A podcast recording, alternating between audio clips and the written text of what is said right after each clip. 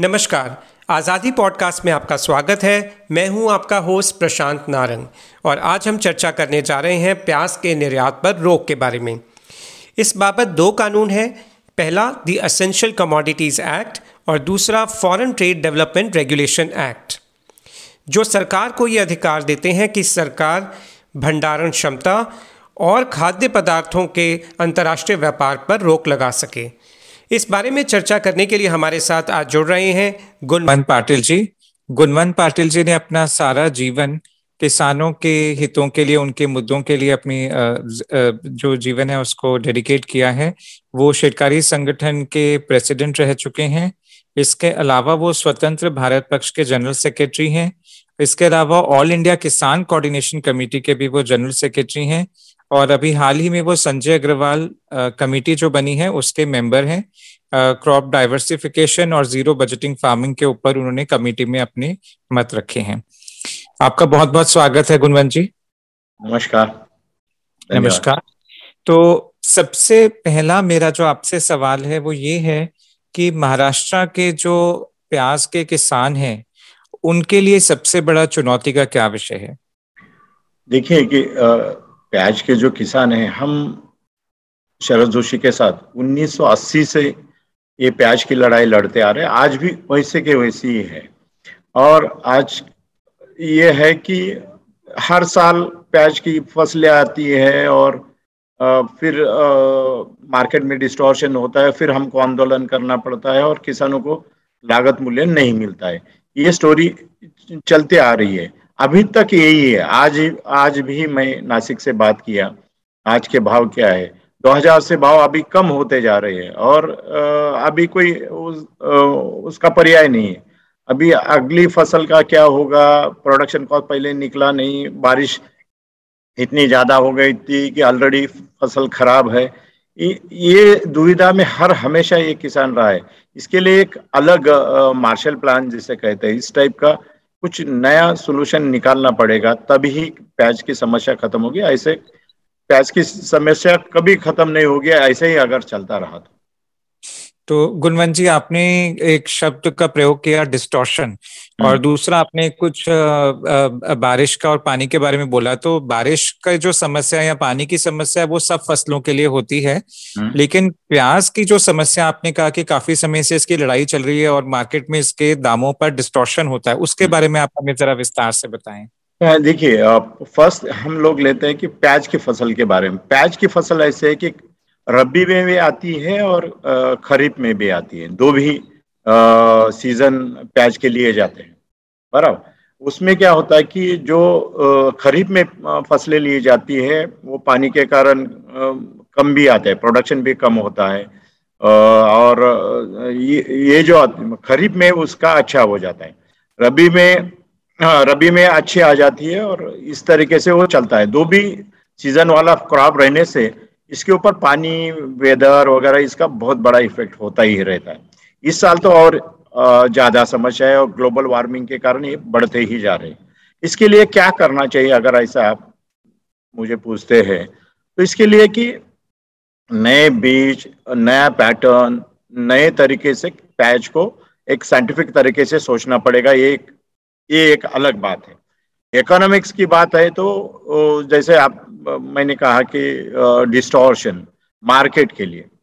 तो मार्केट जो है मार्केट में ऐसा है कि एपीएमसी तो इसमें आती नहीं क्योंकि फ्रूट्स एंड वेजिटेबल्स के लिए एपीएमसी नहीं है। लेकिन इसके लिए दूसरा अल्टरनेटिव कोई है ही नहीं। तो इसीलिए लोग एपीएमसी में ही जाते हैं। क्योंकि अल्टरनेटिव मार्केट नहीं होने से उसी में जाते हैं। एफ़ वगैरह जो फार्मर्स प्रोड्यूसर कंपनियाँ हैं, ये अभी अभी डेवलप हो रही है। वो अगर आते हैं और बड़े पैमाने पे आते हैं, खरीदी होती है या प्रोसेसिंग होती है तो ये चलेगा। लेकिन आज की जो व्यवस्था है मार्केट व्यवस्था, वो एपीएमसी वाली व्यवस्था है। और उसके कारण, ठीक है कि व्यापार का, व्यापारियों का हम को हमारा विरोध नहीं है। व्यापारी तो रहना चाहिए, व्यापारी खरीदी करना चाहिए। व्यापारियों को भी ये समस्या है क्योंकि डिस्टोर्शन मार्केट में होने से जब भी भाव बढ़ जाते हैं तो अभी तक दो बार सरकारें गिरी थी एक बार कांग्रेस की गिरी थी एक बार मुझे लगता है भाजपा की गिरी थी। इसलिए लोग डरते हैं कि प्याज के कारण ये बहुत सारा राजनीतिक भी उल, उल्टा पालट हो सकता है। इसके लिए सरकार क्या करते है कि मार्केट में इंटरवेंशन करती है और प्राइस स्टेबिलेशन के चक्कर में भाव गिराती है। और भाव गिराने से होता है कि समझो मैं पैच का व्यापारी हूँ। मैं कमिट किया कमिटमेंट किया कि बांग्लादेश से या कोई सऊदी अरेबिया से मेरा कमिटमेंट है कि इतना टन हमारा पैच वहाँ आपको मिलेगा। हमने उसके साथ एग्रीमेंट किया है। लेकिन इमीडिएट एक्सपोर्ट बैन होने से मेरा तो एग्रीमेंट टूट जाएगा। मैंने जो शब्द दिया है तो मेरा मार्केट खराब हो जाएगा। और इंटरनेशनल मार्केट में मेरा नाम भी खराब हो जाएगा। इंडिया का भी होगा मेरा पर्सनल भी होगा। इसलिए व्यापारी इसमें डरते हैं। इसे हम मार्केट डिस्टोर्शन कहते हैं। तो आपका कहने का मतलब ये है कि सरकार जो है वो निर्यात पर रोक लगा देती है। बिल्कुल। क्योंकि देखिए इसमें जो है मार्केट मतलब प्राइस स्टेबिलेशन के नाम पे जो चलता है वो बहुत ही गलत होते रहता है। प्राइस कभी फिक्स नहीं किया जा सकता। मार्केट में जैसे फ़सल आएगी तो सस्ती मिलेगी और फ़सल का शॉर्टेज रहेगा तो महँगी मिलेगी। अगर सरकार, अगर इसमें इंटरवेंशन नहीं करती है तो ये जो ऑसोलेशन है, ये टेन परसेंट में प्लस माइनस में चलता है। लेकिन सरकार अगर इंटरवेंशन करती है, सरकार अंदर आ जाती है तो ये दस रुपए की पैज अगर सौ रुपए में गई तो सौ रुपए की पैज सरकार अंदर आते ही एकदम दस रुपए पे आ जाती है। ये जो होता है ना ये ये सरकार के कारण होता है या नीतियों के कारण होता है? बराबर। तो गुणवन जी इसका जो इस तरह के सरकारी इंटरवेंशन का प्रभाव किसान पर क्या पड़ता है? है इस पे कैसा है कि देखिए नाफेड जैसी एजेंसी इसमें आती है और प्याज खरीदी कर इसकी ज़रूरत क्या है? समझे कि जैसे हम लोग समझ सकते हैं कि पीडीएस जैसे पब्लिक डिस्ट्रीब्यूशन सिस्टम के लिए एफ़ खरीदी करती है, जैसे चावल और गेहूँ की खरीदी होती है एफ़ के थ्रू तो एफ़ खरीदी करके करती क्या है? तो पीडीएफ को देती है पब्लिक डिस्ट्रीब्यूशन सिस्टम को देती है और गरीबों का लिए एक चैनल है। लेकिन नाफेड अगर प्याज हमारा खरीदी करते तो करती क्या है? कुछ नहीं डंपिंग करती है। मतलब इंटरनो इंटरनल डंपिंग बोल सकते हैं। जैसे डब्ल्यू में डंपिंग के लिए विरोध है एंटी डंपिंग ड्यूटी लगती है। ये लोग तो ऑलरेडी इंटरनल डंपिंग करते रहते हैं। पैच की डंपिंग करते हैं। जब भी पैच के भाव बढ़ने लगे तो सरकार बेचने निकलती है। पहले घाटे का सौदा। वो तो कोई व्यापार तो करती नहीं सरकार। सरकार व्यापार के बहाने अंदर आके घाटे का सौदा करते रहते जिससे मार्केट गिर जाता है।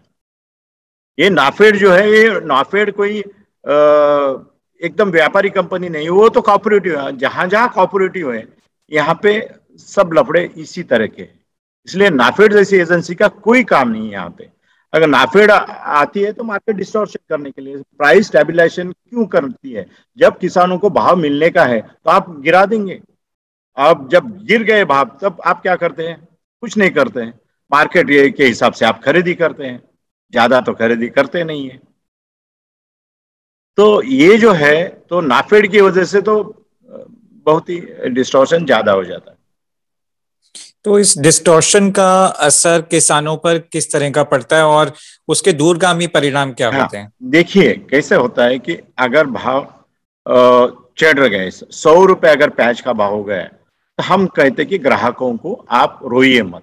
अगर पाँच रुपए भाव हो गया तो हम नहीं रोंगे एज ए किसान हम नहीं रोंगे ये क्यों होता है? तो ये पाँच से एकदम सौ सौ रुपया नहीं होता है।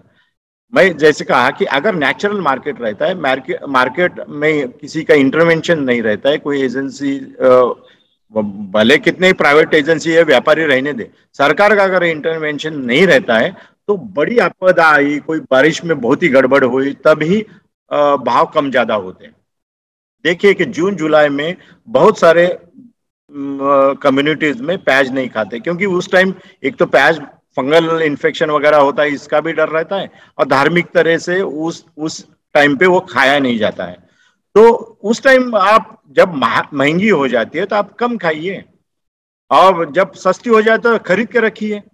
तो ये, ग्राहक करेगा, ग्राहक भी ये समझता है, लेकिन ग्राहक को अगर सरकार ही सस्ता देना चाहती है तो ग्राहक भी थोड़ा आलसी बन जाएगा, उसके ऊपर ध्यान नहीं देगा, और जब भाव बढ़ेगा, तब उठ के खड़ा हो जाएगा।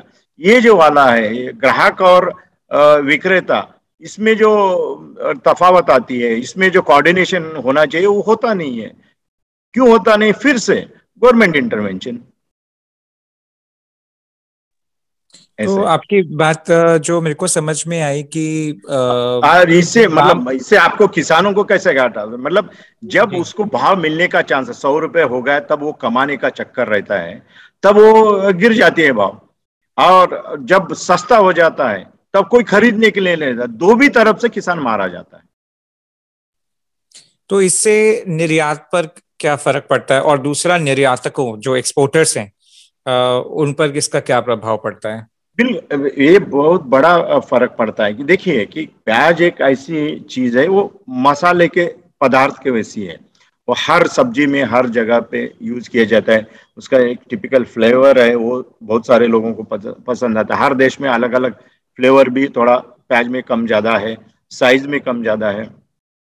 इससे फ़र्क ये पड़ता है कि भाई, आप समझो एक्सपोर्टर है। एक्सपोर्टर ने किसी देश के साथ एग्रीमेंट किया कि यहाँ पे बहुत सारा प्याज है। हिंदुस्तान प्याज के लिए एक है। उसमें भी नासिक जैसा एरिया मोनोपली है कि जहाँ पे सब लोग प्याज आप वहाँ पे मार्केट में जाके देखेंगे तो इतनी प्याज आप कभी देखे नहीं होंगे। इतनी प्याज आती है, पूरे ट्रैक्टर भर भर के आती है।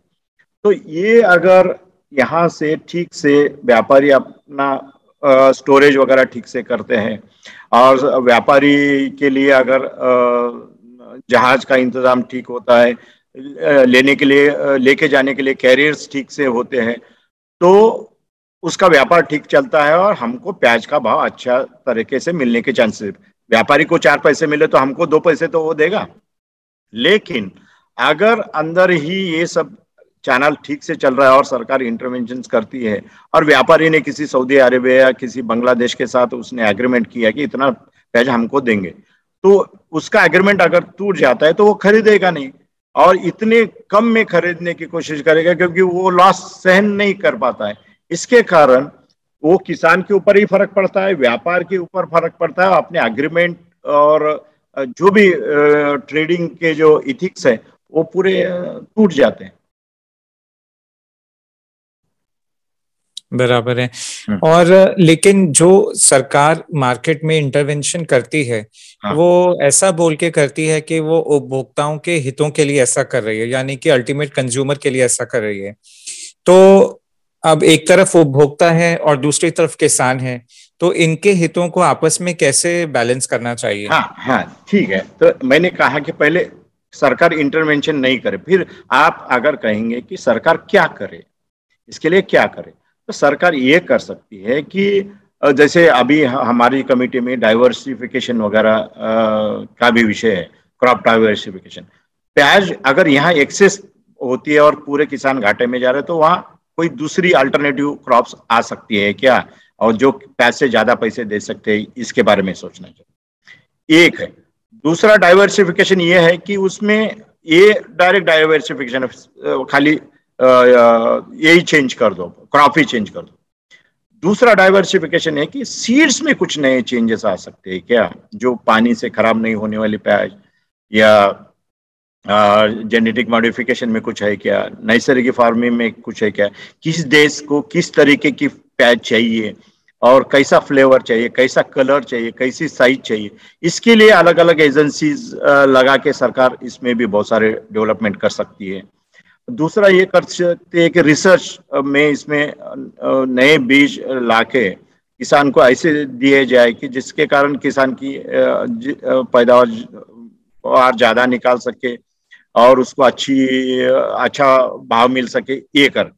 तीसरा है कि स्टोरेज के बारे में किसान के लिए स्टोरेज वगैरह अगर ठीक से करते हैं, क्योंकि प्याज इतनी जल्दी फंगल इन्फेक्शन हो जाता है, उसको फंगस पकड़ लेती है और बारिश होते ही तो प्याज खराब होने लगती है। तो स्टोरेज फैसिलिटीज़ अगर ऐसा बढ़ा दिया जाए तो किसान एक स्टेबिलाईज हो जाता है और जो भी मार्केट चल रहा है, उसके लिए वो तत्पर हो जाता है। रहा सवाल ग्राहक का। ग्राहक को एक स्टेबिलाईज एक प्राइस फिक्स हो जाती है। अगर मार्केट में डिस्टोर्शन नहीं है तो फिक्स हो जाते हैं, उस फिक्स प्राइस के लिए ग्राहक तैयार हो जाता है। और होता यह है कि जैसे पुराने जमाने में ऐसा होता था कि प्याज काट के, सस्ती हो गई जब काट को, काट के धूप में सुखाई जाती थी और बरसात के टाइम प्याज मिलती नहीं थी। जून जुलाई अगस्त में पाए प्याज मिलती नहीं थी। उस टाइम वो सूखी हुई प्याज ही फ्राई के लिए यूज़ किया जाता है या सब्जियों के लिए यूज़ की जाती थी। इस तरीके का आ, सोच ग्राहक में भी आ जाएगी और ग्राहक ग्राहक जब महँगी हो जाएगी प्याज तब वो अपने पास जो स्टोरेज वाली सूखी वाली प्याज है वो यूज़ करेगा। इस तरीके का उसका भी जो गणित है, वो भी अपना गणित लगाएगा। लेकिन हर बार सरकार उसको सस्ती प्याज अगर देने की आदत लगा देती है, वो सस्ता ही लेगा ना। हमेशा ताज़ा चाहिए, वो जब चाहे वो मिलेगी, ऐसा नहीं जब सीज़न नहीं है, जैसे ऑफ़ सीज़न में टिकट के एरोप्लेन के या प्राइवेट बसेस के टिकट भाव बढ़ जाते हैं, क्यों? तो वहाँ डिमांड है और उतनी गाड़ियाँ नहीं है तो डिमांड होने के कारण वो टिकट बढ़ जाता है। ऑफ़ सीज़न में उनका तो घाटा होने लगता है, वो लॉस में चलने लगते हैं। तो उस टाइम वो इतना सस्ता कर देते कि, आ जाओ, आप टूर कीजिए, कहाँ जाना है जाए तो इसलिए आदमी प्लानिंग कर लेता है। जब सस्ता रहता है, तब क्या हम लोग क्या करना चाहिए? जब महँगा हो जाएगा, तब हम क्या करना चाहिए? और हम, हमको एज अ ग्राहक, हमको सोच आने लगती है, हम प्लानिंग करने लगते हैं। अब सब अगर आप रेडीमेड दे रहे तो हमारा दिमाग का कोई काम ही नहीं रहा। प्लानिंग ही नहीं है बजटिंग नहीं है। हर फैमिली में बजटिंग होगा इस तरीके से होगा। खाली सस्ता देते रहेंगे और खाते रहेंगे आप ऐसा नहीं चलेगा। आपकी बात से मैं सहमत हूँ। मुझे याद है कि बचपन में आ, क्योंकि पेट्रोल के दामों पर पहले पूरी तरह सरकार का कंट्रोल होता था तो सरकार जब पचास पैसा भी पेट्रोल का दाम बढ़ाती थी हम्म। तो वो एक बहुत बड़ा खबर बहुत बड़ा हम्म। खबर बहुत बड़ा मुद्दा बन जाता था।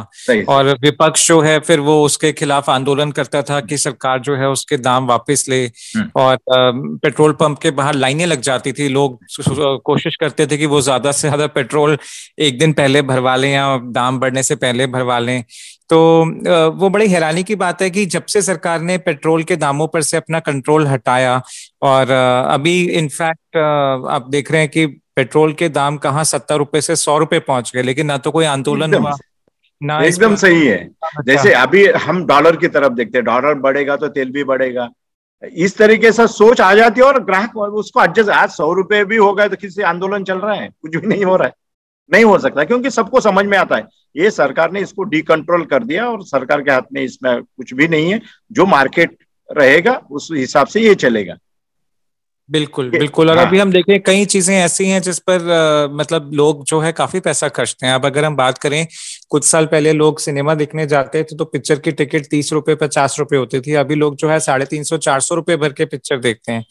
लोग पहले बर्गर खाते थे तो पाँच रुपए का ठेले वाले से खाते थे। अभी जो है वो दो सौ तीन सौ रुपए खर्च करके भी खाते हैं। एकदम।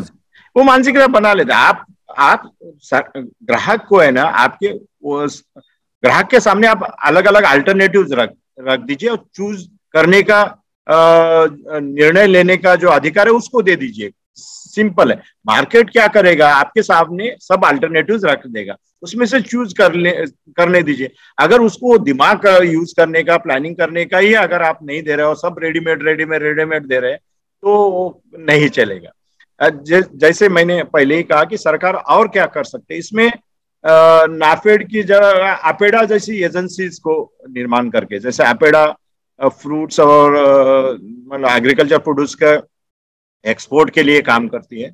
हर एक देश में, जैसे वियतनाम ने उनका जो ड्रैगन फ्रूट है वो वो एनकरेज करने के लिए हर देश में आके समझाए, वो उसका एडवर्टाइजिंग कर रहे हैं और किसानों को भी पढ़ा रहे हैं और व्यापारियों को पढ़ा रहे हैं कि भाई ये फ्रूट कितना अच्छा है। इस तरीके से प्याज को भी हम लोग बाहर देश में ये कर सकते हैं। बाहर देश के लोगों का टेस्ट क्या है? उन, उन उनकी रिक्वायरमेंट क्या है? और किस तरीके का प्याज चाहिए? इस तरीके का अगर सोच हो जाए तो प्याज के भाव अच्छे मिलने लगेंगे। प्याज के किसान को बहुत बहुत फ़ायदा होगा। व्यापारी अच्छे बनेंगे। और नए नए प्याज की जो वैरायटीज है हमारे ग्राहक को भी इधर इंडिया में भी मिलेगी। जैसे अमेरिका में बड़े बड़ी प्याज होती है। हमारे यहाँ बड़ी प्याज पसंद नहीं करते, क्योंकि एक बार काटने के बाद वो रखते नहीं है। उसको पूरा खत्म करना पड़ता है। तो वो लोग तो फ्रिज में फिर उसके अलग अलग डब्बे भी बने हैं, फ्रिज में वो रख देते हो। इस तरीके का ऑटोमेटिक ग्राहक में ये सब अवेयरनेस आ जाता है। बराबर है। तो आपकी मेरे को एक बात ये बहुत दिलचस्प लगी, आपने बोला कि जैसे एक ऑल्टरनेटिव ये भी हो सकता है कि अगर मार्केट में जैसे ऑप्शन आएगा डिहाइड्रेटेड प्याज का तो yes, लोग yes. अपना जो है वो सीज़न जब नहीं होगा तो उसमें डिहाइड्रेटेड प्याज यूज़ कर सकते हैं। बिल्कुल बिल्कुल। और अगर दाम बढ़ेंगे तो ऑटोमेटिकली अगले जो फ़सल का साइकिल है उसमें ज़्यादा किसान अपने आप और प्याज लगाएँगे और प्याज लगाएँगे तो प्राइस स्टेबल हो जाएगा। लेकिन उसके लिए बहुत ज़रूरी है। कि सरकार उसमें इंटरवेंशन ना करे तब वो प्राइस स्टेबल होगा। क्योंकि अगर सरकार इंटरवेंशन करती रहेगी तो किसान उसमें से अपने आप को पीछे कर लेगा। एकदम नहीं हर बार सरकार अगर ग्राहक का ही सोचती है और प्रोड्यूसर का नहीं सोचती है तो मार्केट नहीं बनेगा। अगर प्रोड्यूसर दो भी तरफ़ सरकार सोचनी सरकार अगर किसान की तरफ़ देखना चाहती है तो मैंने जैसे पहले कहा कि भाई डाइवर्शन ऑफ़ क्रॉप्स उसमें नए रिसर्च स्टोरेज की फैसिलिटीज़ और अलग अलग देशों में कैसी रिक्वायरमेंट है अपने किसान की ये प्याज उस देश में कैसे जाएगी या उस देश में किस टाइप की प्याज चाहिए, वो प्याज यहाँ लगाने के नए बीज यहाँ आएँगे, वो किसानों को मिलेंगे, ये किसान का काम चलता रहे। ग्राहक को है कि अलग अलग वैरायटी मिले और मार्केट को स्टेबलाइज रखने के लिए मार्केट को ही वर्क करने दीजिए। आप अंदर नाफेड जैसी एजेंसी डाल के केवल खरीदी करना और सड़ा के फेंक देना मार्केट को खराब करना, इस तरीके का अगर काम करते रहेंगे तो नहीं चलेगा। इसलिए ये, जो अभी कमेटी बनी है, उसमें जैसे आपने कहा कि ज़ीरो बजट मैंने ज़ीरो ये शब्द निकालने के लिए कहा कि कमेटी में ज़ीरो शब्द का कभी यूज़ नहीं होगा। ये ज़ीरो बजट जो लिखा गया है, वो गलत है। और इसमें नेचुरल फ़ार्मिंग ही नाम से इसको जाना जाए। ज़ीरो का मतलब क्या है कि खेती को पैसा नहीं लगेगा। ज़ीरो बजट खेती कैसे हो सकती है? ज़ीरो बजट नौकरी नहीं हो सकती है। ज़ीरो बजट व्यापार नहीं हो सकता है। तो हमारी खेती कैसे हो सकती है? उल्टा ज़ीरो बजट खेती जिसको आप बोल रहे हैं नेचुरल फ़ार्मिंग जिसको आप कह रहे हैं, वो तो महँगी खेती है। क्योंकि किसान को भले कम पैसा लगता होगा, लेकिन प्रोडक्शन भी कम आता है। कम अगर प्रोडक्शन आता है और आपको नेचुरल चाहिए तो आपको you have to pay for that यहाँ तो अभी ये नहीं है कि श्रम श्रम का मूल्य दिया नहीं जाता जिस तरीके से मिलना चाहिए। तो श्रम को यहाँ प्रतिष्ठा नहीं है इस देश में। और जिस दिन श्रम को प्रतिष्ठा आ जाएगी तो और मूल्य बढ़ेगा, और लेबर कॉस्ट बढ़ेगी। और लेबर कॉस्ट बढ़ेगी तो माल महँगा हो जाएगा। आपको महँगा खरीदना पड़ेगा। आपको नेचुरल चाहिए, हर वहाँ पे पेस्टिसाइड नहीं चाहिए, उसके ऊपर स्प्रे नहीं चाहिए या केमिकल खाद नहीं चाहिए। तो हम हाथ से कीड़ों को बाहर निकालेंगे, लेकिन उसका लेबर कॉस्ट आपको देना पड़ेगा। इस तरीके की सोच अगर ग्राहकों में आ जाती है, ये कैसा महँगा होता है, क्या होता है? इस तरह तो ग्राहक ऑटोमेटिकली माइंड सेटअप कर लेता है। और उसके लिए देने के लिए भी तैयार होता है।